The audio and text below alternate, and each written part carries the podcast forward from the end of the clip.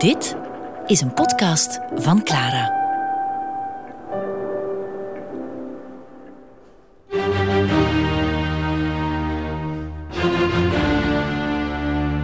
Beethoven met Jan Kaiers.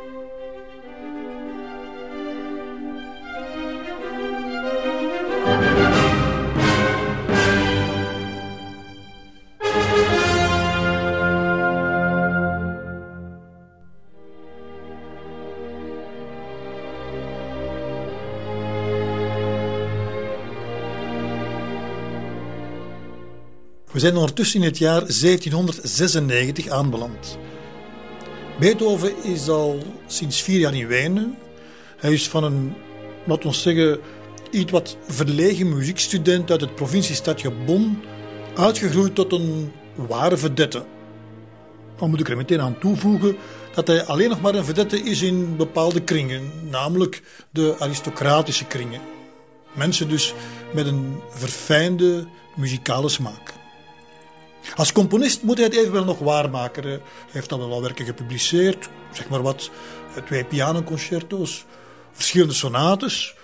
Zaken ja, waarmee hij zeker de aandacht op zich getrokken heeft. Maar toch nog niet echt potten gebroken heeft. We zouden eigenlijk best kunnen zeggen dat zijn status als componist op dat ogenblik het beste beschrijven is, of te omschrijven is als beloftevol. Zijn reputatie als pianist daarentegen, die is van een totaal andere orde en zelfs ver buiten Wenen. Dat blijkt bijvoorbeeld uit het Jaarboek der Tonkunst Wien und Praag.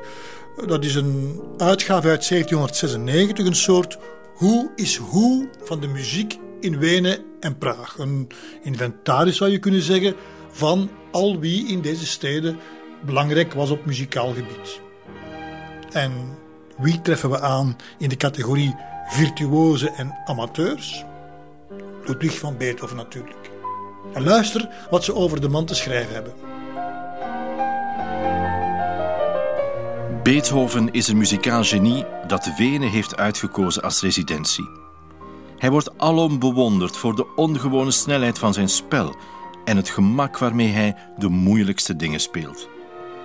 Sinds enige tijd schijnt hij doordrongen te zijn in het hoogste heiligdom van de kunst, dat gekenmerkt wordt door precisie, gevoel en goede smaak, met het gevolg dat hij zijn roem enorm heeft vergroot.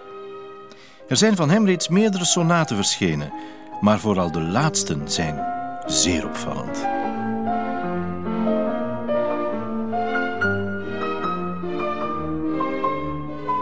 De teneur is overduidelijk.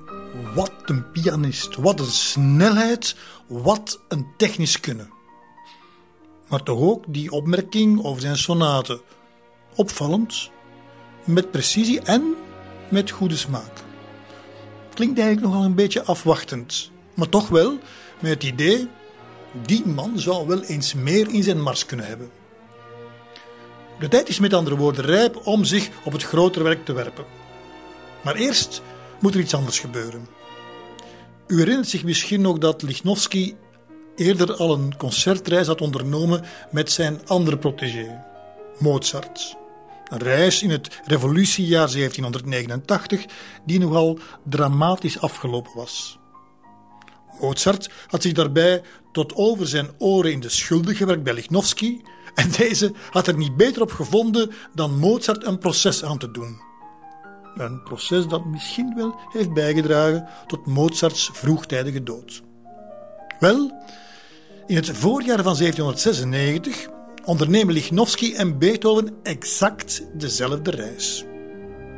Ik kan me voorstellen dat dit project voor Lichnowsky een zekere louterende functie had. Voor zover natuurlijk Lichnowsky nog geplaagd zou zijn geweest door schuldgevoelens over het debakkelen van de Mozart-tournee. Maar dat tussen haakjes. De reis voert hen dus naar Praag, Dresden, Leipzig en tenslotte Berlijn. Een grote tour langs de voornaamste hoven van Centraal-Europa. Misschien belangrijk om weten is ook dat de opzet ervan eigenlijk dubbel is. Enerzijds tracht Beethoven met deze tournee zijn reputatie nog uit te breiden, iets wat hem dan vooral van voordeel zou kunnen zijn op de binnenlandse markt. Hoe bekender in het buitenland, hoe meer opportuniteit in het binnenland. Zo werkt dat overigens vandaag nog altijd. Maar anderzijds is het voor hem ook een soort sollicitatieronde. Hij hoopt namelijk dat hij bij een van die hoven een vaste positie in de wacht zal kunnen slepen als kapelmeester. We moeten ook niet vergeten dat een dergelijke tournee hoe dan ook verlieslatend is. Voor Beethoven is het enkel een investering voor de toekomst. Je kan je dus voorstellen dat er heel wat op het spel staat voor hem. De informatie over Beethovens verblijf in Praag is schaars. We hebben alleen weet van twee optredens in februari en maart 1796 in de prestigieuze Convictzaal. Het publiek was enthousiast en er verschenen persberichten waarin Beethoven als een genie, als een afgod werd beschreven. Slechts heel sporadisch waren er, net als in Wenen, dissidente stemmen van critici. Zo schrijft bijvoorbeeld het Patriotische Journaal naar aanleiding van zijn optreden in Praag een wel zeer kritische recensie. Toen de te vroeg bewonderde, door een deel van het publiek als een afgod aanbeden Beethoven in Praag opzienbaarde, waren er al veel kenners en liefhebbers die zich niet door vriendjespolitiek en bevoorrechting om de tuin lieten leiden. En die behalve meesterlijk spel ook grote tekortkomingen bij deze reizende ster waarnamen. Ze bewonderden zijn buitengewone vingervlugheid, moeilijke akkoorden en sprongen, maar hadden geen goed woord over, laat staan bewondering, voor het ontbreken van elk spoor van melodische gratie, natuurlijkheid, smaak en eenvoud. Ze vonden dat hij alleen maar zocht naar originaliteit, zonder erover te beschikken. Dat hij, zowel bij zijn spel als in zijn composities, alles overdrijft en met moeilijkheden overlaat. Hij maakt indruk op onze oren, maar niet op ons hart. En daarom zal hij nooit een tweede Mozart worden.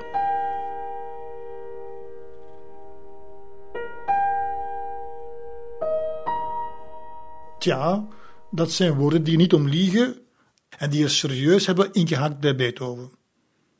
Hij kon maar zeer slecht om met kritiek. Hij reageerde altijd verongelijkt bij het lezen van een negatieve kritiek. Dan had hij enkele dagen nodig voordat zijn spontane opwellingen van woede en verontwaardiging omsloegen in een soort dédain voor diegene die hem durfde aan te vallen. Laat die recensenten in Leipzig maar praten. Met hun gezwets maken ze vast niemand onsterfelijk. Evenmin als iemand die daartoe door Apollo is voorbestemd zijn onsterfelijkheid zullen afnemen. Ze begrijpen er niets van. Wanneer ik erover nadenk hoe bepaalde mensen omhoog worden geschreven, die hier niets zouden betekenen en die, hoe ijverig ze ook zijn, in het niets verdwijnen. Bepaalde mensen. Beethovens frustratie werd inderdaad in de hand gewerkt door de welwillendheid waarmee inderdaad bepaalde collega's werden behandeld. Dat de composities van Nitwits als Philipp Freund en Heinrich Eppinger door de critici de hemel werden ingeprezen, moet voor Beethoven inderdaad ronduit vernederend zijn geweest. Maar gelukkig liep er in Praag ook iemand rond die wat zalf op zijn wonden kon smeren. Wel, in de gedaante van een 18-jarige schone, genaamd Josephine von Clary, dochter van een van de belangrijkste aristocraten van de stad. Is er tussen hen beiden iets moois opengebloeid? Hebben Beethoven en de mooie Josephine romantische wandelingen gemaakt over de Karlsbrug? Hebben ze samen het maanlicht zien schitteren op de Moldau? Ik moet u het antwoord alweer schuldig blijven, helaas. Maar er zijn toch een paar dingen die de verbeelding prikkelen. Oorspronkelijk zou Beethoven slechts enkele weken in Praag doorbrengen, maar hij is er uiteindelijk bijna drie maanden gebleven. Het lijkt me dus niet te ver gezocht om aan te nemen dat Beethoven maar moeilijk afscheid kon nemen van Josephine. En sterker nog, wat te denken van al die composities die hij voor haar geschreven heeft. Zeg maar wat, de groots opgevatte concertaria A Perfido, bijvoorbeeld. Een gepast geschenk voor haar zangtalent. En dan zijn er nog twee sonatines voor mandoline en cembalo, omdat ze zo'n voortreffelijke mandolinespeler was. Maar zonder twijfel waren er ook buitenmuzikale redenen waarom hij deze composities aan haar heeft opgedragen. Op de partituur van een van de sonatines voor mandoline schreef Beethoven trouwens Pour la belle Josephine par Louis van Beethoven.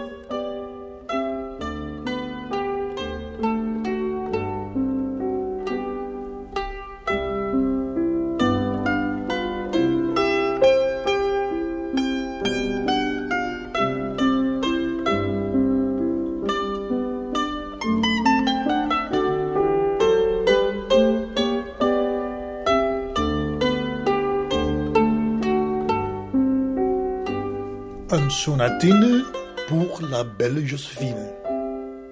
En even terzijde, in Parijs is er op dat eigenste ogenblik een andere belle Josephine die het jawoord heeft gegeven aan ene Napoleon Bonaparte. Beethoven heeft het dus naar zijn zin in Praag. Op 19 februari 1796 stuurt hij zijn broer Caspar Karl een brief om hem van zijn plannen en vorderingen op de hoogte te houden.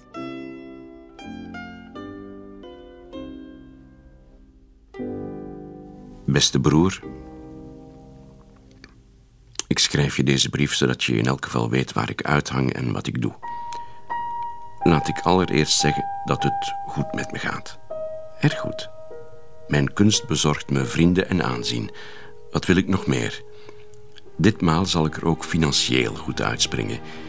Ik blijf hier nog een paar weken. Daarna ga ik verder naar Dresden, Leipzig en Berlijn. En daar zal ik vermoedelijk een week of zes blijven alvorens terug te reizen. Ik hoop dat je het steeds meer naar je zin zult hebben in Wenen. Maar wees wel op je hoede voor die horde slechte vrouwen daar. Stuur me als je zin of tijd hebt eens een brief. Doen. Liknowski zal eerstdaags weer in Wenen aankomen. Hij is al van hier vertrokken. Schroom dan niet bij hem aan te kloppen, want hij staat bij me in het krijt. Wel, ik hoop dat alles steeds beter met je gaat en dat ik daaraan zelf een bijdrage kan leveren. Het allerbeste, broertje lief. En denk zo nu en dan eens aan je ware, trouwe broer. L. Beethoven.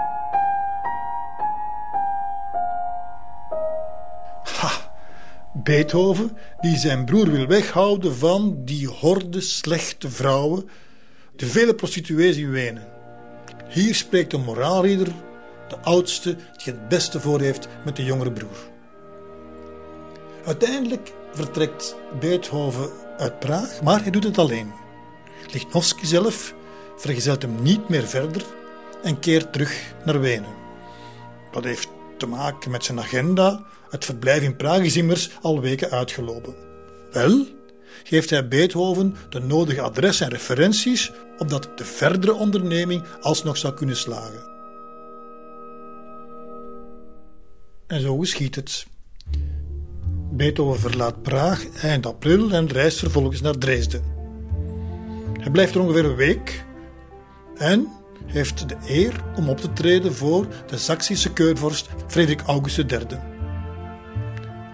Anderhalf uur lang heeft hij een improvisatiesessie gegeven waarbij hij er alles aan doet om zoveel als mogelijk te imponeren. Dat moet wel, want de keurvorst staat bekend als een kenner.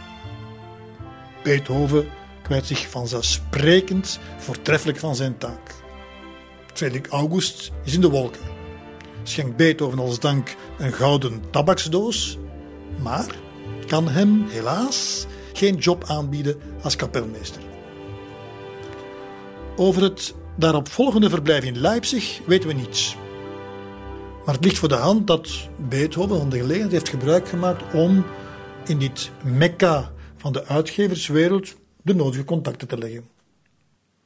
Het is vooral verleidelijk om te denken dat hij net als Mozart in 1789, op het befaamde Bachorgel in de Thomaskirche heeft gespeeld. Kunnen we ons eigenlijk voorstellen? Hè? Beethoven die zijn vingers laat glijden over de toetsen die Bach nog gestreeld heeft. Dat moet voor hem een ongelooflijke sensatie geweest zijn.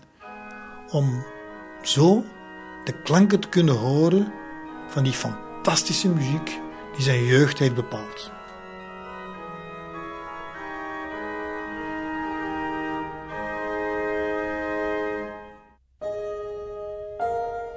Na Leipzig volgt dan Berlijn. Dat was tegelijkertijd het eindpunt, maar ook het hoogtepunt van de tournee. Berlijn, de hoofdstad van Pruisen, had een heel andere cosmopolitische flair dan de voorgaande steden. Het was een stad met een enorme muzikale traditie en tegelijkertijd had ze ook een grote affiniteit met de nieuwste stromingen in de wereld van de muziek. Hier kon Beethoven zich dus echt als moderne pianist profileren. Het eerste concert dat hij gaf was in de Berlijnse Zingacademie. Zonder meer de gedroomde biotoop voor Beethoven om zich aan het Berlijnse publiek voor te stellen. Die Zingacademie was namelijk een echte progressieve instelling, een bastion van de nieuwste muzikale ideeën. Ja, bovendien opzien gebaard door als eerste in Duitsland dames te engageren bij de uitvoering van geestelijke muziek, waarmee zij, en dat is toch niet onbelangrijk, een grote impuls gaf aan de emancipatie van de vrouw in Duitsland. Hoe is die avond verlopen? Hm? Tijdens de pauze van een concert met psalmen kreeg Beethoven de kans om zijn pianospel te demonstreren. En hoe? Hij sloeg iedereen met verstomming door een lange fugatische improvisatie te spelen op een van de thema's die door het koor zo pas gezongen werden. Compleet onvoorbereid dus, maar wel briljant. Dat moet zo indrukwekkend geweest zijn dat hij meteen gevraagd werd om dit kunststukje de week nadien nog eens over te doen. Naast die twee optredens in de Zingacademie kreeg Beethoven ook de kans om voor de koning te spelen. Pruisische koningen hadden de geweldige reputatie dat ze connoisseurs waren. Ze waren meer dan verdienstelijke amateurmuzikanten en spaarden kost nog moeite om de beste virtuozen als leraar en huiscomponist naar Berlijn en Potsdam te lokken. Voor Beethoven viel daar best wel wat te rapen. En we kunnen het ons heel goed voorstellen dat het hem bijna geen moeite kostte om bij de koning in de gunst te komen. Maar op wie hij zo mogelijk nog meer indruk gemaakt heeft, was op de neef van de koning, Frederik Ludwig Christian van Pruisen, beter bekend als Louis Ferdinand van Pruisen.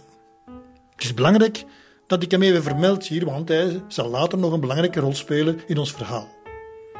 Die man was flamboyant, hoog intelligent en gezegend met een uiterlijk waarmee hij de vrouwen kon elektriseren. Hij was atletisch gebouwd, had lange blonde en gekrulde lokken, was zonnebankbruin en had schitterende blauwe ogen. Volgens zijn tijdgenoten was hij Mars, Adonis en Alcibiades in één persoon. En alsof dat alles nog niet genoeg was, had hij ook nog heel veel bijzondere muzikale gaven. Hij was een getalenteerde pianist, een briljante improvisator en zelfs een niet onverdienstelijke componist. Beethoven zou van hem gezegd hebben, ik citeer, hij speelt niet alleen koninklijk of prinselijk, maar vooral zoals een bekwame klavierspeler. Ja.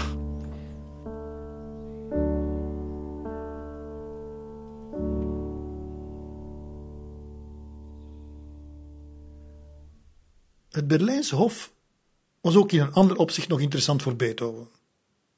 Zoals ik al zei, liep er nogal wat virtuozen rond. En het is eigenlijk door een van deze dat Beethoven erg geïntrigeerd werd. Namelijk de cellospeler Jean-Louis Duport. Een cellist met een bijzonder modern en briljant spel, een uiterst flexibele boogtechniek, een soevereine beheersing van de hogere posities, onder meer dankzij die zogenaamde duimtechniek die nieuw was, en dan heel speciale effecten zoals dubbelgrepen en flageolets. Beethoven heeft het alles in detail bestudeerd. En toen hem gevraagd werd om enkele nieuwe cello-stukken voor de koning te schrijven, heeft hij een deel van die nieuw verworven inzichten meteen in praktijk gebracht.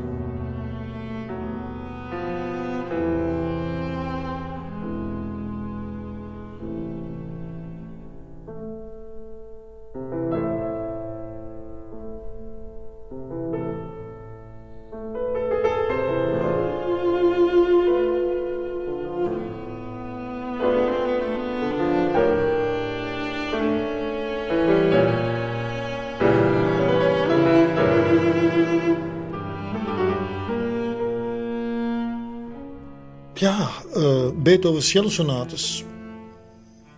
Ik moet toch wel even de bedenking formuleren dat het succes van die sonates onder meer te maken heeft met het feit dat Beethoven hier niet moest opboksen tegen de drukkende concurrentie van Haydn en Mozart, die eigenlijk geen cellosonates hebben geschreven. Dus Beethoven voelde zich heel vrij om in een soort niemandsland nieuwe dingen te gaan ontwikkelen. En misschien is het wel daardoor dat deze sonates zo'n uitgesproken karakter hebben gekregen. Frederik Willem II was alleszins zeer opgezet met deze sonates en heeft eigenlijk overwogen om Beethoven te engageren als kapelmeester. Helaas is ook dat fout gegaan. Beethoven heeft het dan toch maar moeten stellen met respect van de koning en, ja, andermaal een gouden snuifdoos, maar ditmaal wel gevuld met enkele waardevolle louis d'ors. Begin juli 1796 keert Beethoven na een reis van meer dan vier maanden terug naar Wenen. Twee gouden tabaksdozen rijker, maar zonder vaste betrekking. Maar dan wordt hij helaas enkele dagen na zijn thuiskomst ziek ernstig ziek. Hij heeft hoge koorts, hevige hoofdpijnen, huiduitslag, voelt zich chronisch misselijk en moet voortdurend braken. Volgens één bron is hij gevaarlijk ziek geworden nadat hij, zogezegd op een warme zomerdag, bezweet was thuisgekomen en te snel was afgekoeld door de koude tocht, veroorzaakt door openstaande deuren en vensters. Maar alles wijst erop dat Beethoven het slachtoffer is geworden van vlektyfus. Een ziekte die in de 18e eeuw veel voorkwam bij mensen die op reis waren geweest. Aangenomen wordt dat hij die dus in Berlijn zou hebben opgelopen na een beet van rattenvlooien. Deze infectieziekte was in de regel niet levensbedreigend. Zelfs in het pre-antibiotica-tijdperk kwam slechts 4% van de tyfuspatiënten om het leven. En gewoonlijk volgde een volledig herstel na enkele weken. In een aantal gevallen kon vlektyfus evenwel ernstige schade aanbrengen aan het neurologische systeem, waarbij de symptomen zich slechts beetje bij beetje manifesteerden. Een maand lang is Beethoven niet in staat om wat dan ook te doen. Hij kan niet anders doen dan het bed te houden. In augustus komt er evenwel beterschap. De koorts wijkt, de huiduitslag vermindert, hij hoeft niet langer meer het bed te houden en, langzaam maar zeker, kan hij weer zijn taken opnemen. Zijn die bijvoorbeeld kleinere gastoptredens verzorgen of optreden tijdens concerten van bevriende collega's. Zo weten we dat hij op 11 november 1796 zijn eerste pianoconcerto in Pressburg heeft gespeeld. En wellicht ook enkele dagen nadien in Pest. En enkele weken later, op 30 december, mag hij in Wenen een concert inleiden van de cellisten Andreas en Bernard Romberg, zijn twee ex-collega's uit de Bonse Hofkapel. Bij de zulke concerten imponeerde Beethoven gewoonlijk met een lange improvisatie, al kon het ook gebeuren dat hij bijvoorbeeld bekende stukken van zijn eigen hand speelde. En vanzelfsprekend bracht hij af en toe ook nieuw werk. Zo hield hij op 6 april 1797 tijdens een concert van zijn vriend Chupanzig zijn quintet voor piano en blazers, het opus 16, ten doop.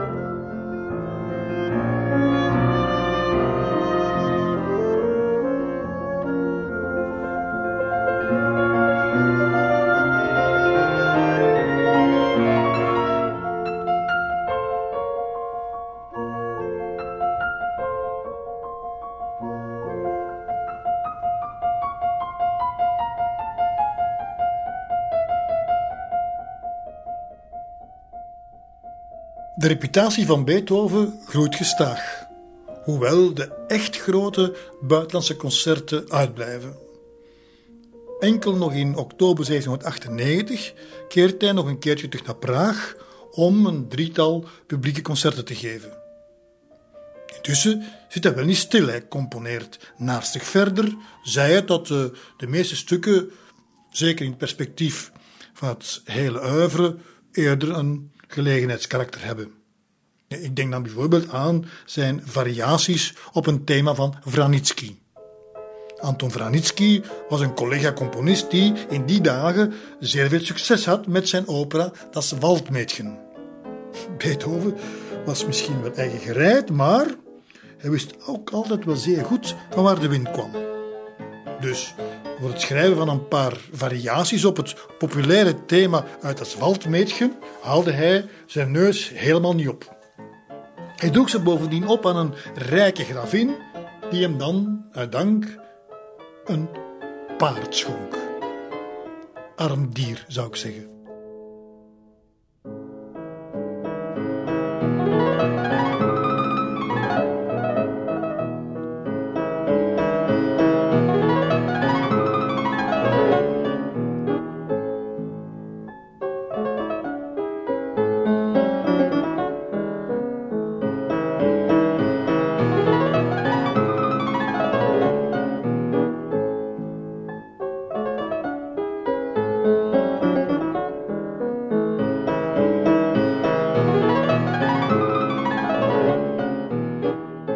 Best aardig allemaal en Beethoven zal er wel nieuwe marktsegmenten mee hebben aangeboord. Maar natuurlijk schrijf hier echt geen muziekgeschiedenis mee. En toch, tussen die gelegenheidscomposities zat er af en toe iets heel bijzonders. Misschien is zelfs het woord gelegenheidscompositie helemaal niet op zijn plaats als we het hebben over het lied Adelaide. Het is een lied waaraan hij meer dan twee jaar met hart en ziel heeft gewerkt. En dat hem zo nauw aan het hart lag, heeft natuurlijk allemaal met de tekst te maken. De tekst was van de dichter Friedrich von Matison, met een thema dat voor Beethoven wel heel herkenbaar moet zijn geweest, namelijk dat van de onbereikbare liefde. De rode draad door zijn leven. Al die mooie jonge vrouwen pianostudentes, vaak van adel, charmante, maar gesofisticeerde dames voor wie hij wel gevoelens koesterde, maar die meestal ver buiten zijn bereik lagen. De woorden van de dichter moeten door zijn ziel hebben gesneden. In der spiegelnden Flut, im Schnee der Alpen, in des sinkenden Tages Goldgewölke, in Gefilde der Sterne, strahlt dein Bildnis, Adelaide. Waar hij ook gaat, overal ziet hij de beeldenis van zijn onbereikbare geliefde Adelaide.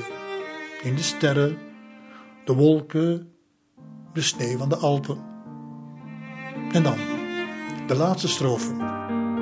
Einst, o Wunder, entblüht auf meinem Grabe eine Blume der Asche meines Herzens deutlich schimmert auf jedem Purperblättchen. Adelaide. Ooit, o wonder, zal op mijn graf vanuit de assen van mijn hart een bloem bloeien. En op elk purperen bloemblaadje zal schijnen Adelaide.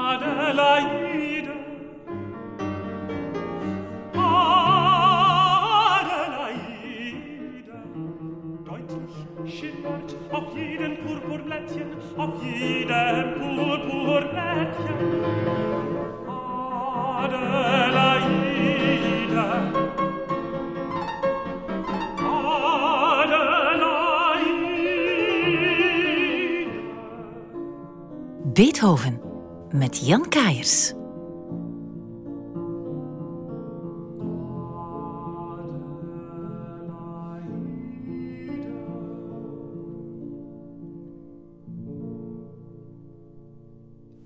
Adelaide, Beethoven heeft dit smachtende woord als een refrein gebruikt, als een soort mantra dat alsmaar meer en met toegenomen spanning in dit stuk verschijnt. Kan het nog romantischer, nog Wertheriaanser? Ik denk het niet. De grote sentimenten, dat was het register van Beethoven. Het is begrijpelijk dat hij dat lied niet heeft opgedragen aan zijn Lotte van dienst. Dat zou nogal onkies geweest zijn voor de dame in kwestie, maar hij heeft het aan de dichter zelf opgedragen, aan Friedrich von Matison. Zonder daarbij echter von zelf op de hoogte te brengen, iets waarvoor hij zich twee jaar later uitgebreid verontschuldigde bij de dichter zelf. Hooggeachte vriend, bij deze ontvangt u een van mijn composities. Ze werd al enkele jaren geleden gepubliceerd, maar tot mijn grote schaamte heeft u er waarschijnlijk nog nooit van gehoord. Het is zinloos om u mijn verontschuldigingen aan te bieden of u nog maar proberen uit te leggen waarom ik dit werk, dat recht uit mijn hart kwam, aan u heb opgedragen. Ik heb u van het bestaan ervan niet op de hoogte gebracht. Deels omdat ik niet wist waar u woonde en deels uit schroom. Ik dacht dat ik voorbaar geweest was met een werk aan u op te dragen, zonder er mij van te vergewissen of u daarmee wel zou willen instemmen. Ja, zelfs nu zend ik u Adelaide met gevoelens van verlegenheid. U kent zelf de veranderingen die het verstrijken van de jaren bij een kunstenaar teweeg kunnen brengen. Hoe groter de vorderingen die wij maken in onze kunst, hoe minder wij tevreden zijn over ons vroeger werk.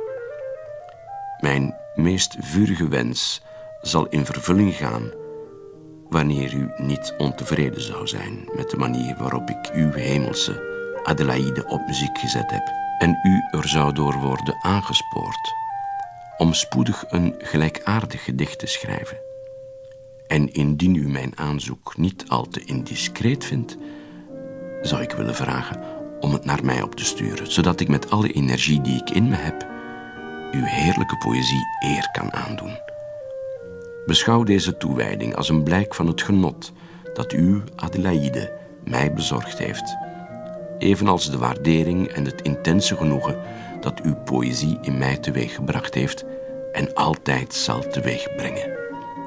Wanneer u Adelaide speelt, denk dan soms aan uw oprechte bewonderaar.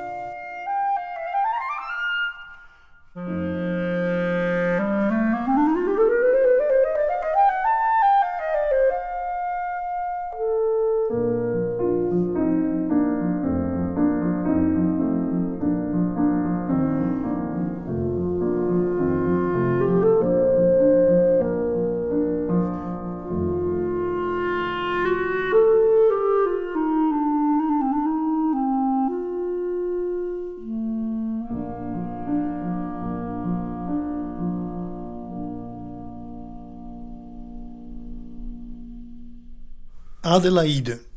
Een aangrijpend lied waarvoor de oudere Beethoven zich weliswaar een beetje geneerde, maar dat toch heel veel voor hem heeft betekend. En niet alleen voor hemzelf, maar ook voor de vele mensen die het gezongen en gespeeld hebben, want het werd immens populair. Al tijdens zijn leven werd het verschillende keren als afzonderlijk lied gedrukt, wat in die tijd hoogst uitzonderlijk was. Het kreeg ook het grootste eerbewijs dat in Wenen mogelijk was, namelijk het werd bijna onmiddellijk geparodieerd. En het ging bovendien ook nog eens de geschiedenis in als een van de eerste klavierliederen die in het openbaar werden gezongen. Iets wat normalerwijze enkel maar met opera-aria's en met liederen uit theaterstukken gebeurde. Nu, de populariteit van zijn variaties en liederen Gelegenheidscomposities dus, dat is allemaal goed en wel, maar Beethoven wil meer. Waar hij behoefte aan heeft zijn echte artistieke uitdagingen, strijkkwartetten en symfonieën. Hij is er klaar voor. Hij staat op de drempel van zijn meesterschap. Het is alleen wachten op de juiste gelegenheid en die komt er in het najaar van 1798.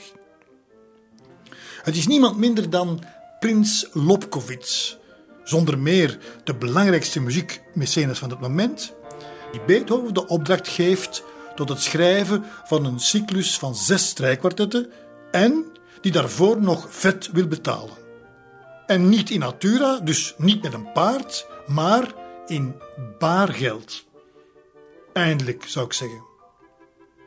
En dan moet ik u toch wel eerst vertellen wie die prins Lobkowitz was. Dat was een heerschap van een soort extravagantie die wij ons vandaag nauwelijks nog kunnen voorstellen. Lobkowitz was anno 1798, de jonge erfgenaam van een van de grootste familiepatrimonia uit die tijd. Een paar honderdduizenden hectare grond, drie prestigieuze paleizen in Wenen, waaronder het centraal gelegen Palais Altan aan de Augustinerplatz, drie immense kastelen in de omgeving van Praag, een gigabedrag aan cash en, last but not least, tonnen ambitie. Lobkowitz wou zich profileren op zowat alle terreinen. In de wetenschap, in de kunst en natuurlijk ook in de muziek. Hij wel één klein probleem. In zijn kinderjaren had hij bij een ongelukkig geval een heup gebroken, die nadien zo slecht werd behandeld dat hij voor de rest van zijn leven kreupel was en gedoemd was om zich met twee krukken voor te bewegen. Wat hem overigens niets eraan verhinderd heeft om in bepaalde theaterrollen te schitteren. Dus hij compenseerde zijn gebrek aan lichamelijke expressiemogelijkheden ook door zich te concentreren op zijn intellectuele en artistieke capaciteiten. Zo werd hij een talenwonder, muntte hij uit in muziek. Onder andere zijn vioolspel moet indrukwekkend zijn geweest. Het is dan ook logisch dat hij zich als mecenas vooral op de muziekwereld wierp. En daarbij had hij een eenvoudig motto: Het beste is niet goed genoeg en niets is goed genoeg om het beste te laten gedijen. Kwaliteit, inhoudelijke vernieuwing, daar was het hem om te doen. Maar hij was ook slim genoeg om te beseffen dat je die dingen zomaar niet kan afdwingen bij kunstenaars. Als je kwaliteit wil, dan komt het erop aan om in de eerste plaats de juiste modaliteiten te scheppen. En dat is precies wat hij deed. Zo liet hij bijvoorbeeld een van de vleugels van het Palais ombouwen tot een concertzaal. Het is interessant om te weten dat hij daarbij de muzikanten plaatste op een licht verhoogd podium. Dat was iets nieuws. Alsof hij daarmee wilde duidelijk maken dat er voor hem een nieuwe hiërarchie bestond. Het publiek was er voor de uitvoerders en niet omgekeerd. Die eigen concertzaal moest natuurlijk ook over een eigen orkest kunnen beschikken. En ook daar maakte hij werk van, al roeide hij daarmee helemaal tegen de stroom in. De meeste aristocraten waren van oordeel dat het bezitten van een eigen ensemble niet meer relevant was en vooral te duur. Maar Lobkowitz zette dus door. En hij pakte in 1797 uit met een volkomen nieuw concept dat wij vandaag als modulair zouden omschrijven. Hij ging uit van een vaste kern van een tiental topmuzici, rond wie hij uiteenlopende formaties bouwde met freelance muzici. Zo beschikte zijn kapelmeester dus over een brede waaier aan mogelijkheden, van de kleinste kamermuziekformule tot ja, zeg maar een dertigkoppig orkest voor grote symfonie, oratorium en opera-uitvoeringen. De kernmuzikanten waren dus de locomotief en bepaalden de muzikale standaard. Vandaar dat het cruciaal was om de beste van Wenen en omgeving aan te trekken, wat in eerste instantie een kwestie van geld was. Lobkowitz moest dus hogere honoraria betalen dan de keizer, al was het maar om het gebrek aan zekerheid van werk in de privéonderneming te compenseren. Daarboven strooide hij kwistig met faciliteiten en privileges. Zo kocht hij waardevolle instrumenten die hij gratis uitdeelde en hielp hij zijn muzikanten bij meer alledaagse problemen zoals huisvesting. Moet gezegd worden, zijn strategie wierp haar vruchten af. De Weense muzikanten stortten zich massaal op de Lobkowitz honingpot. Maar goede muzikanten willen niet alleen veel geld verdienen, ze zijn nog meer gevoelig voor de inhoudelijke kwaliteit van het werk en de gehele bedrijfscultuur. En op dat vlak zaten ze zeer goed. Lobkowitz hechtte enorm veel belang aan wat wij zouden kunnen noemen het work in progress. En reserveerde tamelijk wat middelen voor repetities en try-outs, wat in die tijd totaal ongebruikelijk was. Men kon het dus op elk moment en in de beste omstandigheden repeteren. En het gebeurde vaak dat er meerdere repetities tegelijkertijd werden georganiseerd in de verschillende ruimtes van het gebouw. Lobkowitz had inderdaad zijn paleis omgebouwd tot wat men zou kunnen noemen een onderzoekscentrum van de muziek. Een plaats waar men kon studeren en experimenteren. En het is precies in dit onderzoekscentrum, dit Center of Excellence, dat Beethoven terechtkomt om zijn eerste cyclus van strijkkwartetten te schrijven. Dat moet hem vertrouwen hebben gegeven. Hij wist ook heel goed waaraan hij begon. Hij had zich inmiddels helemaal in het genre verdiept door bijvoorbeeld de transcriptie en de studie van Mozart's strijkkwartetten. Ook het vooruitzicht dat de nieuw gecomponeerde kwartetten in Lobkowitz' laboratorium door het ervaren Chopin kwartet worden uitgevoerd en dat hij de kans zou krijgen om te schaven en te veilen, moet hem hebben gerustgesteld. Beethoven kon nu zijn revisies in de praktijk toetsen tijdens werksessies met professionele kwartetspelers. Hij kon leren uit zijn fouten, doorvallen en opstaan zijn kwartettaal perfectioneren. Achteraf bekeken was dat voor Beethoven misschien wel een vloek en een zegen. Hij bleef maar veilen aan zijn kwartetten. Na elke uitvoering kon hij het niet nalaten om kleine verbeteringen aan de partituur aan te brengen.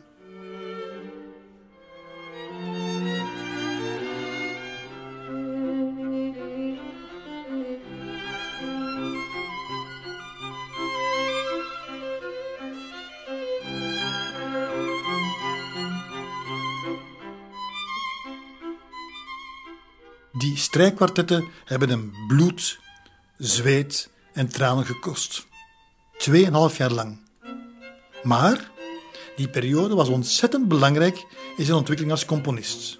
Dit was echt een kantelpunt. Vanaf de zomer van 1798 maakte hij namelijk systematisch gebruik van schetsboeken.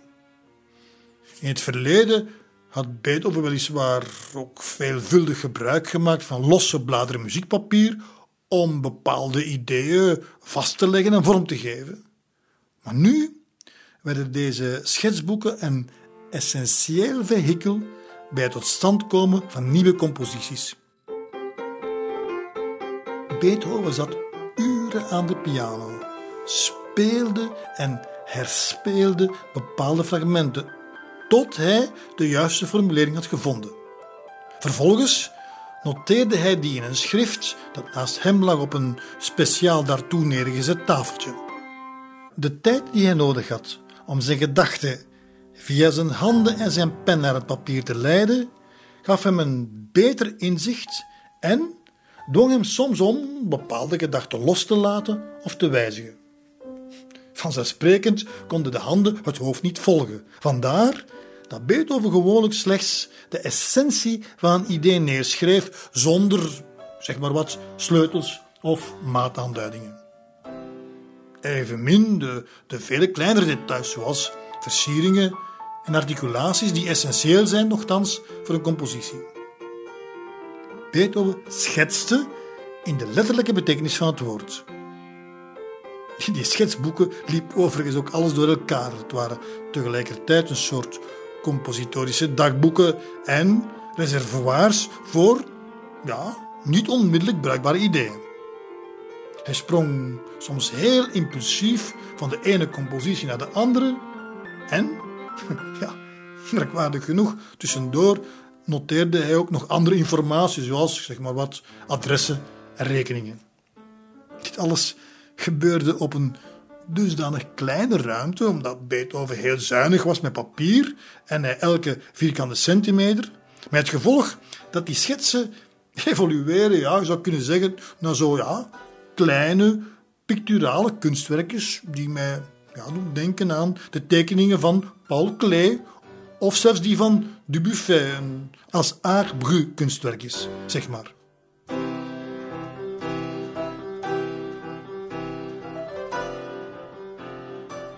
De zorgvuldigheid waarmee Beethoven zijn schetsboeken behandelde en koesterde, staat helaas in schril contrast met de lichtzinnige manier waarop men er na zijn dood is mee omgesprongen. Op 9 november 1827, dus enkele maanden na zijn dood, werden ze tijdens een veiling voor heel weinig geld verkocht. De uitgever Artaria verhief de meeste. Hij trok ze letterlijk uit elkaar, verkocht ze verder of schonk ze gewoon weg, zodat ze uiteindelijk verspreid zijn geraakt in de verste uithoeken van de wereld. Eigenlijk verschrikkelijk. Die schetsboeken waren niet alleen de belangrijkste reliquie, maar vooral de interessantste bron over Beethovens creatief denken. En vandaag nog moet men de grootste moeite doen om die 8000 pagina's die over heel de wereld verspreid zijn, op een of andere manier terug bij elkaar te brengen. Een bijna hopeloze en uitzichtloze onderneming. Maar wel belangrijk voor de wetenschap van vandaag. De mix van chaos en structuur in de schetsboeken berustte volgens de dirigent Ignaas von Zijfried, die nauw met de meester heeft samengewerkt, op een typische Beethoven-paradox. Aan de ene kant zou Beethoven, ik citeer Seyfried, met de welsprekendheid van Cicero altijd beweren hoeveel belang hij hechtte aan stiptheid en orde, maar tegelijkertijd hadden, volgens diezelfde Seyfried, zijn woonvertrekken veel weg van een varkenstal. Boeken en partituren lagen verspreid in alle hoeken en aan kanten. En overal vond je etensresten en lege of half lege wijnflessen. En op een muzieklessenaar stonden schetsen voor een strijkkwartet en de piano die lag vol met haastig neergekrabbeld materiaal voor een nieuwe symfonie. En daartussen bevonden zich dan proefdrukken wachtend op correctie. Maar de vloer ook, de vloer die was bedekt met brieven van vrienden, maar ook met belangrijke zakenpapieren. En op de vensterbanken vond je hompen kaas en de laatste stukken van de heerlijkste Veronese salami. En soms verloor je uren, dagen, zelfs weken met het vruchteloos zoeken naar iets belangrijks. Andere mensen die kregen dan gegarandeerd de schuld. Maar zijn dienaars die wisten dat zijn woede na enkele minuten zou bekoelen. Tot de scène zich zou herhalen bij de volgende gelegenheid. Ook de Franse generaal, baron de Tremont, hing een gelijkaardig portret op. Zijn beschrijving was zo plastisch dat ze nadien een klassieker is geworden in het compendium van de populaire Beethoven-anekdoten. Stelt u zich het smerigste en wanordelijkste voor. Er stonden waterplassen op de grond. Op een tamelijk oude vleugel verdrukte het stof de volgeschreven en gedrukte partituren. Daaronder, en ik overdrijf niet, stond een ongeledigde nachtemmer. Daarnaast een kleine tafel uit notenboomhout die het gewend was allerlei schrijfgerei over zich heen gegooid te krijgen. Voorts een massa veders met opgedroogde inkt waartegen de spreekwoordelijke gasthofpluimen juweeltjes waren. De stoelen hadden strooien zittingen en waren bedekt met kledingstukken en borden vol etensresten van de dag tevoren. Balzac en Dickens zouden deze beschrijving nog twee pagina's kunnen voortzetten en zouden nog eens zoveel bladzijden nodig hebben om u de uiterlijke verschijning van de beroemde componist te geven.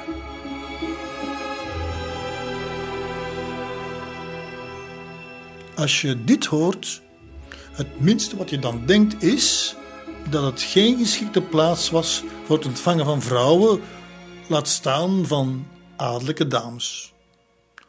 Hoewel, begin mei 1799 bestijgt ene gravin Anne van Brunswick samen met haar dochters, de 24-jarige Therese en de vijf jaar jongere Josephine, de smalle wenteltrap naar Beethovens appartement aan de Petersplatz. Beethoven ontvangt hen met alle mogelijke egaars. Vooral de verschijning van de jongste dochter brengt hem toch even in ademnood. Ze is dan ook het pronkstuk van de familie. Mooi, elegant en bijzonder charmant. Ze heeft een adellijke allure, maar gecombineerd met een zekere nonchalance, een ongedwongenheid die zelfs iets ondeugends heeft. De gravin komt meteen ter zake. Ze wil haar dochters pianolessen laten volgen. Wat ze er niet bij vertelt is dat deze pianolessen bij de beste pianist van Wenen eigenlijk deel uitmaken van een strategie om de marktwaarde van haar dochters op de huwelijksmarkt op te drijven. Sinds zij zeven jaar voordien weduwe is geworden, is er haar alles aan gelegen om de toekomst van haar kinderen te verzekeren.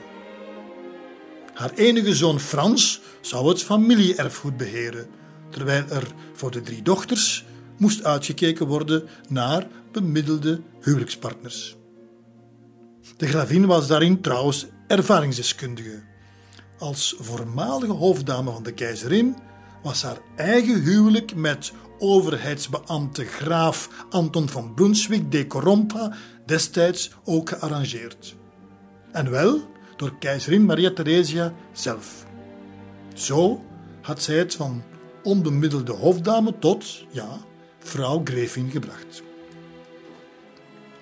Het antwoord op de vraag of Beethoven pianoleraar wil worden van haar dochters, daar moest ze niet lang over nadenken. Hij, die normaal een hekel heeft aan lesgeven, gaat elke namiddag braaf naar de Brunswicks om er lange uren van zijn kostbare tijd op te offeren aan het verbeteren van hun pianospel. En zelfs na afloop van de lessen is hij helemaal niet gehaast om onmiddellijk terug naar huis te keren. Beethoven heeft het echt wel naar zijn zin. Hij geniet met volle teugen van het vrouwelijke gezelschap. De zomer is in zicht en de avonden worden langer en warmer. Ze maken samen uitstapjes in de natuur. Ze gaan naar het theater en dansfeestjes. Ze flaneren op graben en in de Kenderstrasse. Er wordt gelachen, gestoeid, geflirt.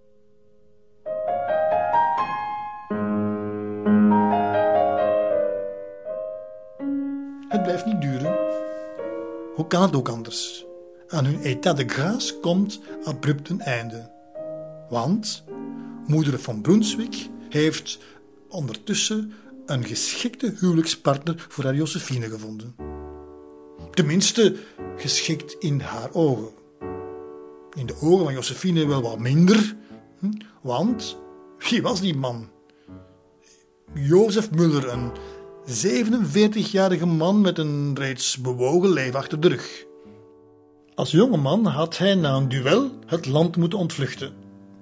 Daarna was in Holland een nieuw leven begonnen als maker van wassen beelden.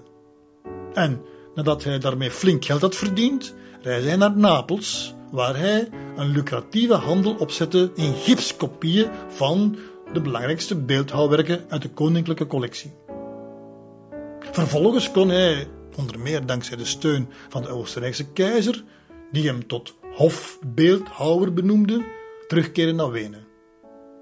Weliswaar onder een schuilnaam, want zijn echte naam was niet Muller, maar Dijm. Enfin, teruggezetteld in de stad onder zijn nieuwe naam, kocht hij een oud magazijn dat hij ombouwde tot een soort, zeg maar, multifunctioneel cultureel centrum. Een mengeling van historisch museum, rariteitenkabinet en evenementenhal. Met als pronkstuk het dodenmasker van Mozart. Het werd een hippe ontmoetingsplaats voor aristocraten en burgers. En het is daar dat de gravin Brunswick en haar dochters, Jozef Muller, tegen het lijf gelopen zijn. Achteraf zou die Muller beweren dat hij bij de eerste aanblik had besloten Josephine tot zijn vrouw te maken. Het heeft nog enkele weken geduurd voordat hij daartoe de nodige stappen ondernam. Maar toen hij uiteindelijk een initiatief had genomen, liet een opgetogen moeder Brunswick geen gras meer over groeien. Zonder rekening te houden met de afkerige gevoelens van haar dochter, werd het huwelijk in enkele weken tijd gearrangeerd en voltrokken. En daarmee kwam er een abrupt einde aan Josephines lustige leven en helaas ook dat van Beethoven. Voor de zoveelste keer moest Beethoven zich bij zijn bitter lot neerleggen. Maar zoals het zo vaak gaat met gemis en verdriet, ze baren soms mooie kunst. Beethoven schreef een afscheidsboodschap waarbij hij subtiel, maar onverholen zijn warme affectie voor Josephine uitdrukte. Een lied met zes variaties op Goethes Ik denke dein. Wenn durch den Hain der Nachtigallen Akkorde schallen. Wann denkst du mein, wann, wann denkst du mein? Ich denke dein im Dämmerschein der Abendhelle am Schattenquelle.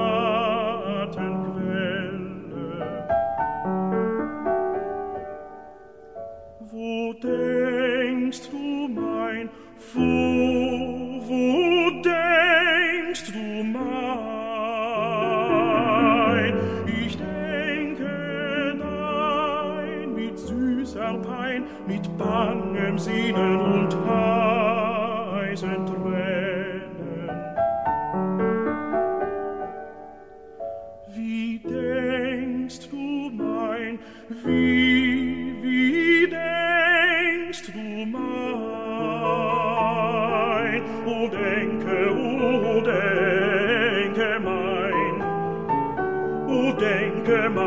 bis zum Verein auf bessern Sterne.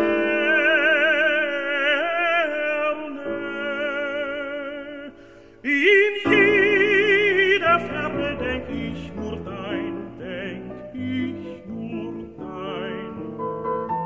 O denke, o denke mein, o denke mein, bis zum Verein auf bessern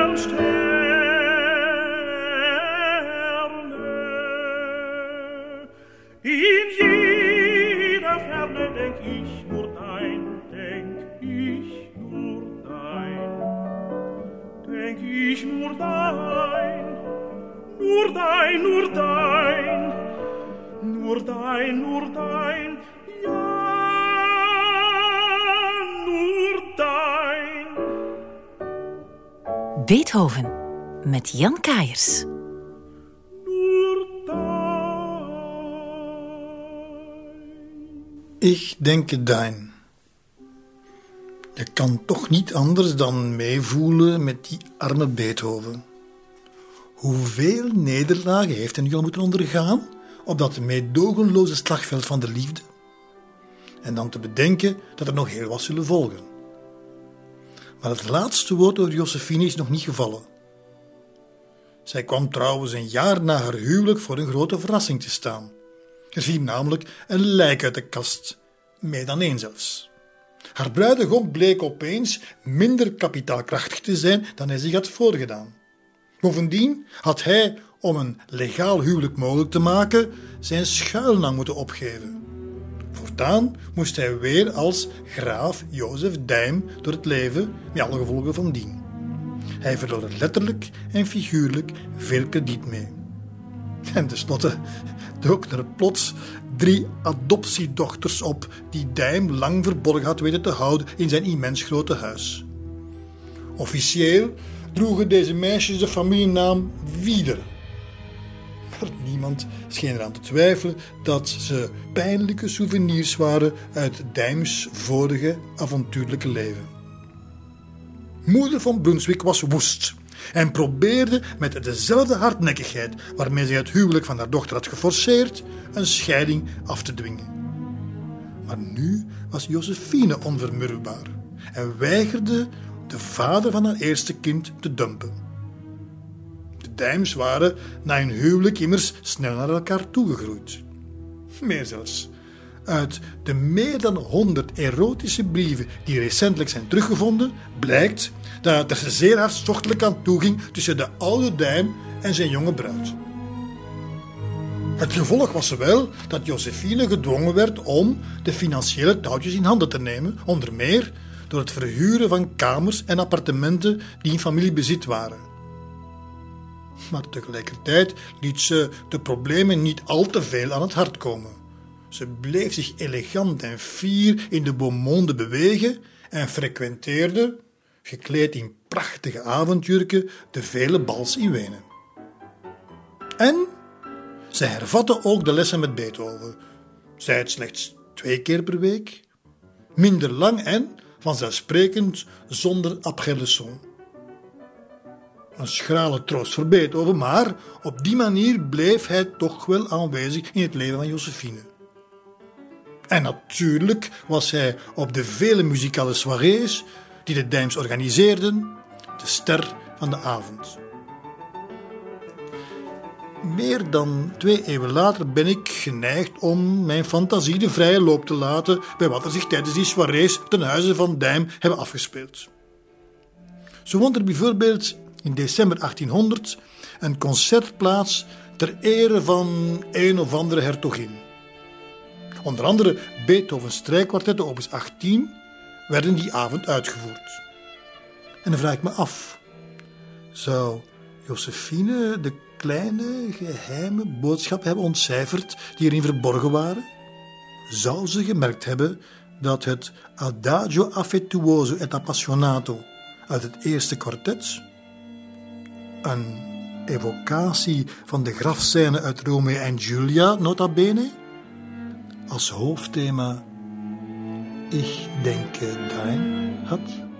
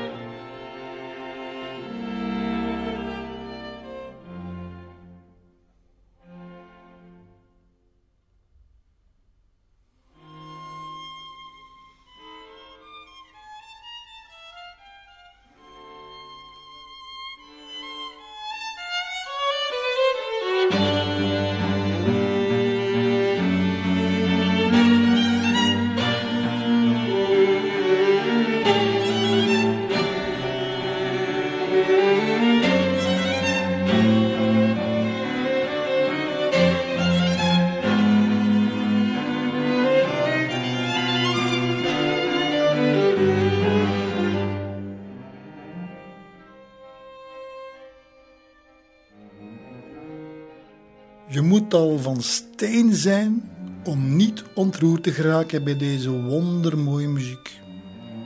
En ik kan me niet voorstellen dat Josephine die avond geen krop in de keel heeft gekregen. Of dat er geen enkele traan langs haar wang gebiggeld heeft. En toch kon er van een buitenechtelijke relatie geen sprake zijn. Het had niet alleen met de laat 18e eeuwse etiketten te maken, maar vooral met de hogere principes die zeker Beethoven er op het vlak van de huwelijksmoraal op nahield. Hij was principieel. Nooit zou hij meer dan louter vriendschappelijk omgaan met de echtgenote van een ander. Al weten we zeker dat hem dit in het geval van Josephine af en toe veel moed heeft gekost. In een van zijn brieven aan Josephine deed hij later deze bekentenis. Toen ik bij u aan huis kwam, was ik vastbesloten om zelfs niet het kleinste vonkje liefde te laten ontkiemen. Het feit alleen dat hij dit schreef, bewijst hoe moeilijk dat voor hem was. En eerlijk gezegd, alles wijst erop dat ook Josephine het hem allesbehalve gemakkelijk heeft gemaakt. Overigens, de kans dat haar man van hun subtiele spelletjes iets gemerkt zou hebben, is klein. Het belangrijkste communicatiemiddel tussen Beethoven en zijn Josephine was immers de muziek. En daar kende Jozef Dijm niets van. Ondertussen was Beethoven ver gevorderd in een project dat het grootste was tot dan toe, namelijk het schrijven van een groots opgevatte symfonie, een hele hachelijke onderneming. Want hij moest namelijk treden in de voetsporen van niemand minder dan Haydn en Mozart. Hij heeft er enkele jaren over gedaan, maar nu was hij ongeveer klaar en lag zijn eerste symfonie klaar.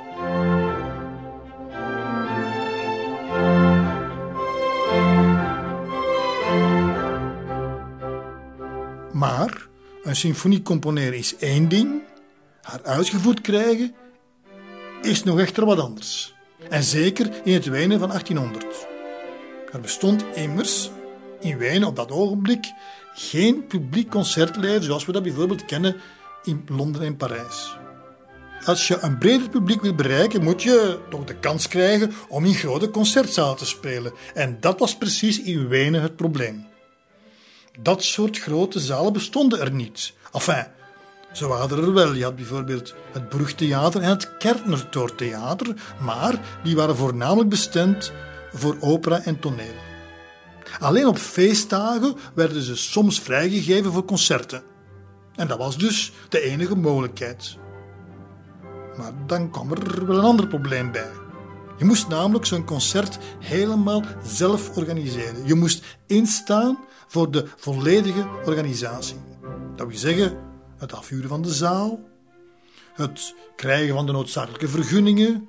Je moest reclame maken, je stond in voor het verkopen van de tickets en, misschien wel het moeilijkste, het samenbrengen van een min of meer valabel orkest. Een heel riskante onderneming, met andere woorden. Dit soort initiatieven, concerten dus voor eigen profijt en op eigen risico, werden overigens academisch genoemd. Voor een jong componist als Beethoven zou zulke academie sowieso een kamikaze-onderneming zijn. Maar afgezien van het feit dat het financiële risico groot was en de hele organisatorische heisa navenant, werd zo'n initiatief vanaf het begin bemoeilijkt doordat het bijna onmogelijk was om een van de beide zalen ter beschikking te krijgen. De sleutel lag immers letterlijk en figuurlijk in de handen van een zekere baron von Braun. En wie was die baron von Braun? Ik kan hem niet anders omschrijven als een omhooggevallen textielkoopmannetje, weliswaar recent geadeld, maar een zeer beperkt muzikaal talent. Het soort kereltje dat zijn gefnuikte artistieke ambities probeerde te compenseren door het schaamteloze misbruik van zijn macht als concessiehouder van beide theaters. Zo had hij de gewoonte om, wanneer hij dan uiteindelijk een van zijn zalen aan een buitenstaander ter beschikking had gesteld, diens onderneming te doen kelderen door een publiekstrekker te programmeren in de andere zaal. Zelfs de beroemde Haydn moest de hulp van de keizerin inroepen om een gunstige datum voor de eerste publieke uitvoering van die Schöpfung vastgesteld te krijgen. Een tijdgenoot typeerde Brown als volgt, en ik citeer: Enkel de persoonlijke protectie vanwege het Hof kan verklaren dat in een stad zoals Wenen, die toch bekend staat om haar gepassioneerde belangstelling voor de muziek en het theater, een man met een dergelijk gebrek aan gevoel en goede smaak de kans krijgt om het hof, het publiek en de artiesten te tyranniseren op een manier die in vele kleinere steden niet zou getolereerd worden. Einde citaat. De broer van Beethoven omschreef Brown zelfs als een domme en ongemanierde kinkel, die het theater vooral ter beschikking stelde aan uiterst middelmatige kunstenaars. Het mogen dus duidelijk zijn dat het voor Beethoven heel moeilijk was om een van die theaters ter beschikking te krijgen voor zijn academie. Het komt er dus op aan om Brown onder druk te zetten.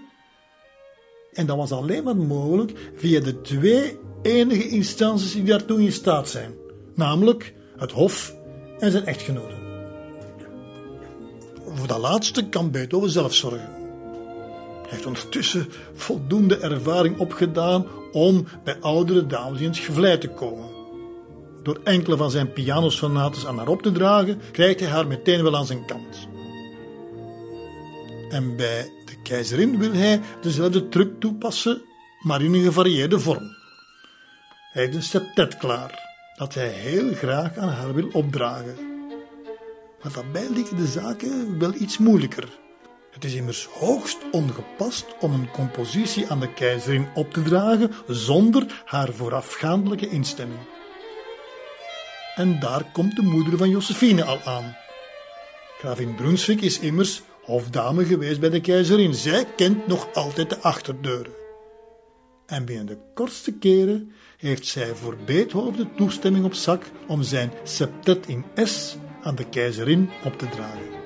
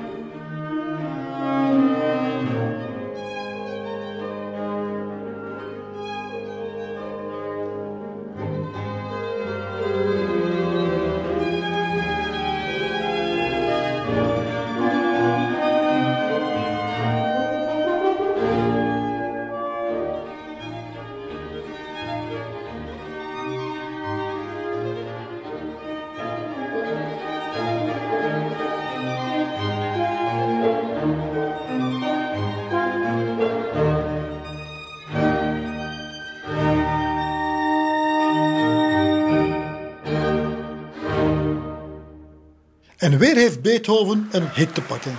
Een instant succes. Dit septet is snel en slim gemaakt, met moderne en flitsende effecten. Maar af en toe ook met een eigen en iets wat donkere kleur. Ernst en luim dus.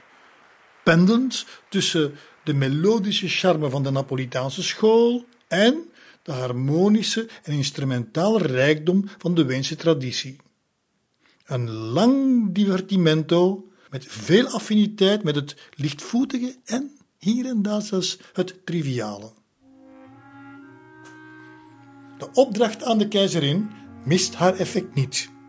En na een marsbevel vanuit de Hofburg moet het kinkeltje Brown wel buigen. Met lange tanden signeert hij het document waarmee hij Beethoven de toestemming geeft om zijn eerste academie te organiseren. Je kan je niet voorstellen hoe belangrijk dit voor Beethoven is. En op 26 maart wordt het concert als volgt aangekondigd in de Wiener Zeitung.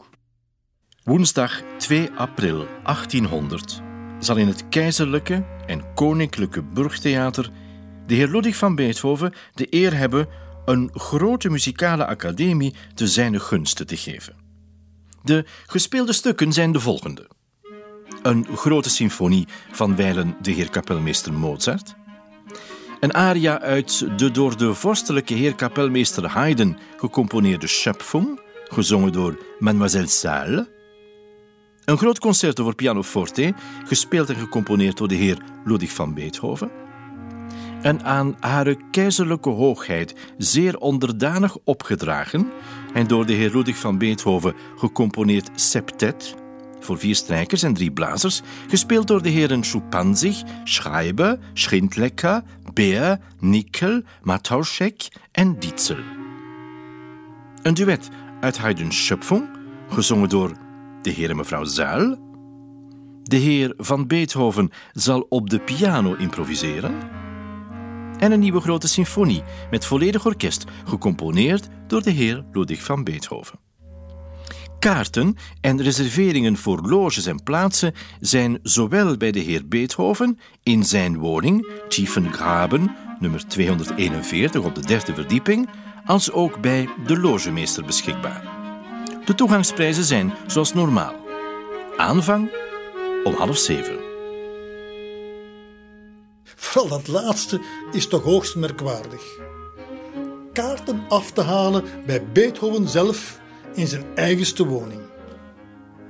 Ik vind het een onwezenlijke gedachte dat een van de grootste muzikanten aller tijden de dagen voor zijn allerbelangrijkste concert heeft moeten doorbrengen met het incasseren van geld en het toewijzen van de plaatsen.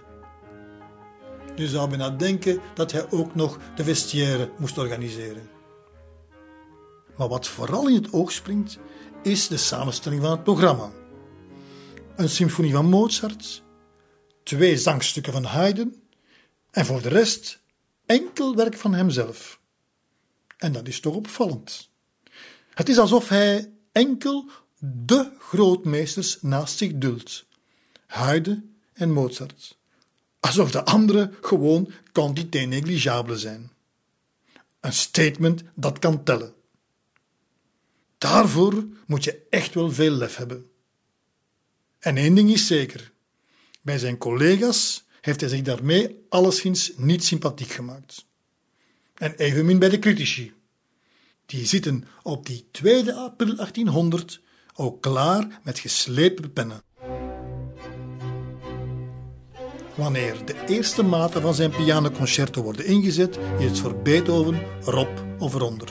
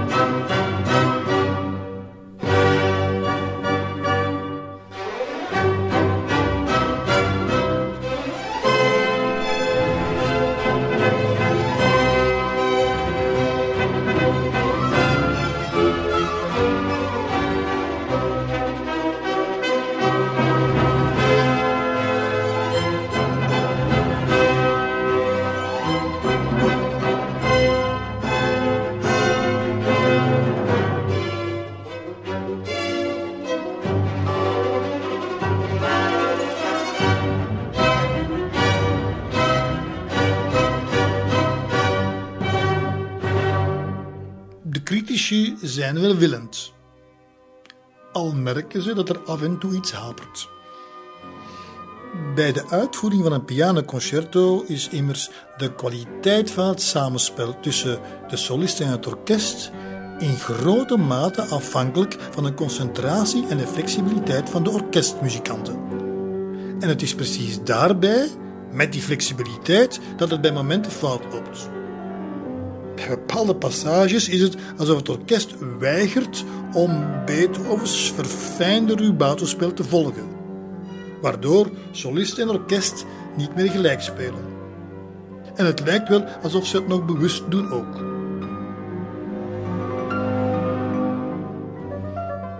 Sabotage? Goed mogelijk. Want wat was er namelijk aan de hand? Het orkest speelt immers niet met zijn vaste dirigent, Giacomo Conti, maar wel door een dirigent die door Beethoven zelf is aangesteld, namelijk Anton Wranitzky. Een man die volgens Beethoven veel competenter is. Voor de muzikanten was dat duidelijk een motie van wantrouwen. Helemaal niet onterecht overigens. We kunnen er dus van uitgaan dat ze hun onvrede hebben willen laten blijken door deze subtiele vorm van sabotage.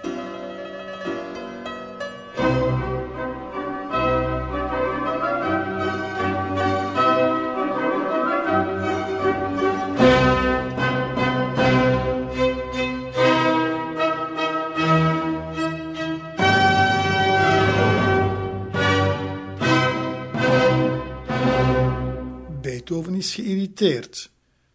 De critici schuifelen wat op hun stoelen, maar het publiek lijkt enthousiast te zijn. Het echte proefstuk moet evenwel nog komen: de symfonie. En je kan je voorstellen dat de zenuwen door Beethovens lijf gieren. Dit is het moment waarop hij zich echt moet bewijzen. Maanden, wat zeg ik, jaren heeft Beethoven naar dit moment toegewerkt. Met vallen en opstaan. Het is al vijf jaar geleden dat hij zijn eerste schetsen op papier heeft gezet. Met bloed, zweet en tranen had hij toen de langzame inleiding geschreven. De inleiding en de expositie van het eerste deel. Hij moet Haydn voor ogen hebben gehad, dat kan niet anders. Het is immers Haydn die voorgoed de bakens op dit gebied heeft uitgezet. Het is Haydn die met zijn Parijse en Londense symfonieën de standaard heeft gezet. Het is hij die erin geslaagd is om met groots opgezette symfonieën een breed en divers publiek voor zich te winnen. En dat brede publiek is nu aanwezig. Ja, natuurlijk zitten er nog wel gekroonde hoofden en allerlei aristocraten in de zaal, maar daarnaast ook gewone burgers. En het zijn vooral zij die Beethoven voor zich wil winnen. Hij weet dat hij daarbij een moeilijke evenwichtsoefening moet maken. Een handjevol muziekkennis overtuigen met zijn geleerde strijkkwartetten, dat was wel een uitdaging om u tegen te zeggen. Maar dit is nog iets van een heel andere orde. Hoe componeer je in godsnaam iets waarmee je een breed publiek kunt aanspreken zonder toegevingen te doen? De twijfels. Is het daarom dat hij keer op keer zijn inspanningen terzijde schoof? In 1796, tijdens zijn verblijf in Berlijn, had hij er zich nog een keertje aangezet. Maar opnieuw had hij geen uitweg gezien en het moeten opgeven. Maar in het najaar van 1799, met zijn grote academie in het verschiet, was er natuurlijk geen ontsnappen meer aan. Met een volkomen nieuw blad en de druk van de deadline vloeide zijn eerste symfonie moeiteloos uit zijn pen. En hoe?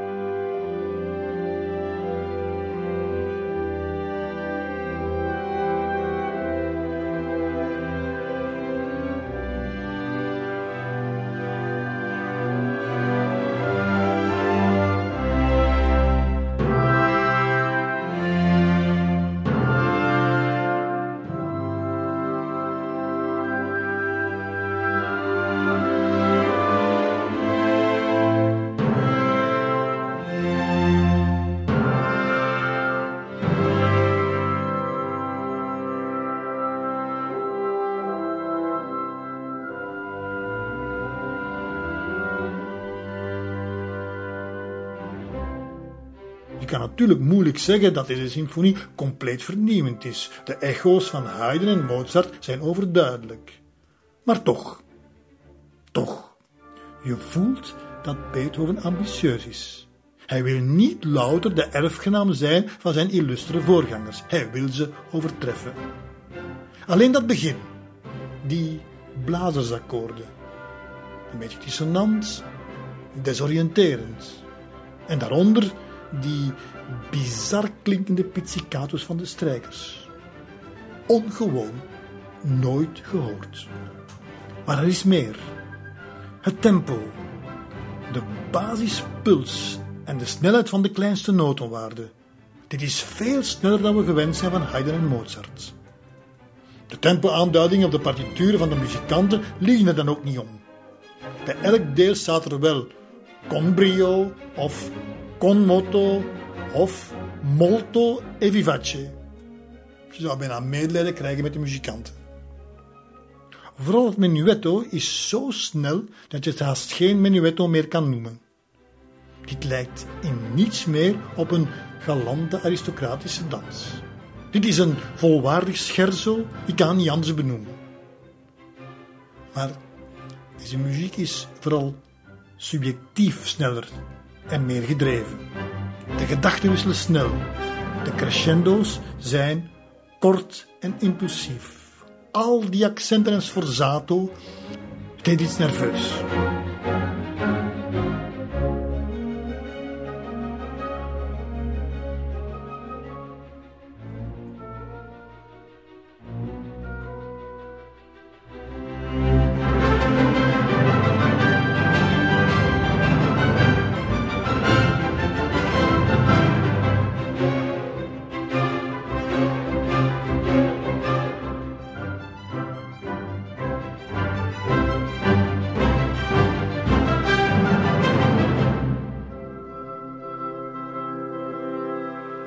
Reactie van het publiek is moeilijk in te schatten.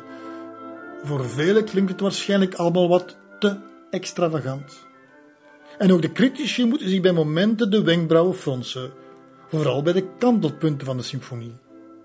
Beethoven kan het niet laten om die telkens zwaar aan te zetten met de blaasinstrumenten.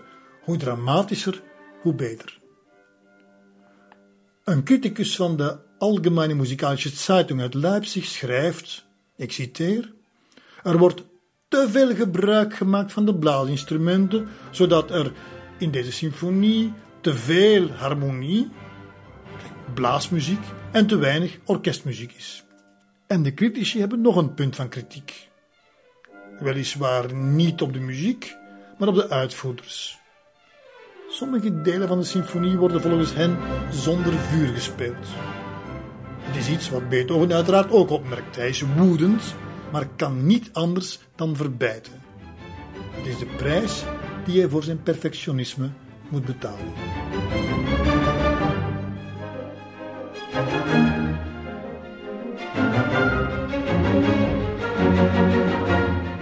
En toch, en toch wordt er die avond geschiedenis geschreven. De symfonie die er geklonken heeft, was letterlijk en figuurlijk ongehoord.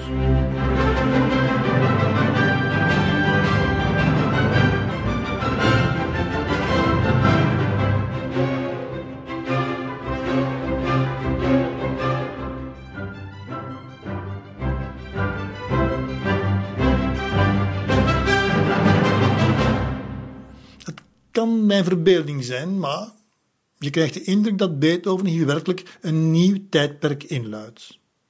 Het is 1800, het begin van de 19e eeuw. De vooravond van de industriële revolutie.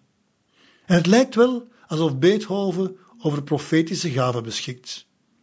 Hij lijkt perfect aan te voelen dat de mens veroordeeld is om alsmaar sneller en sneller te gaan leven. En op de een of andere manier moet het publiek dat ook gemerkt hebben.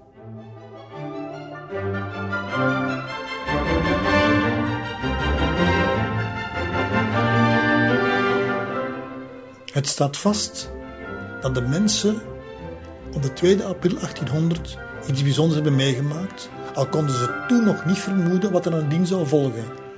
Acht schitterende symfonieën waarin Beethoven de bakens van het genre gevoelig zou verleggen, waarin hij de grenzen van de muziek niet alleen ging aftasten, maar ook enorm zou overschrijden.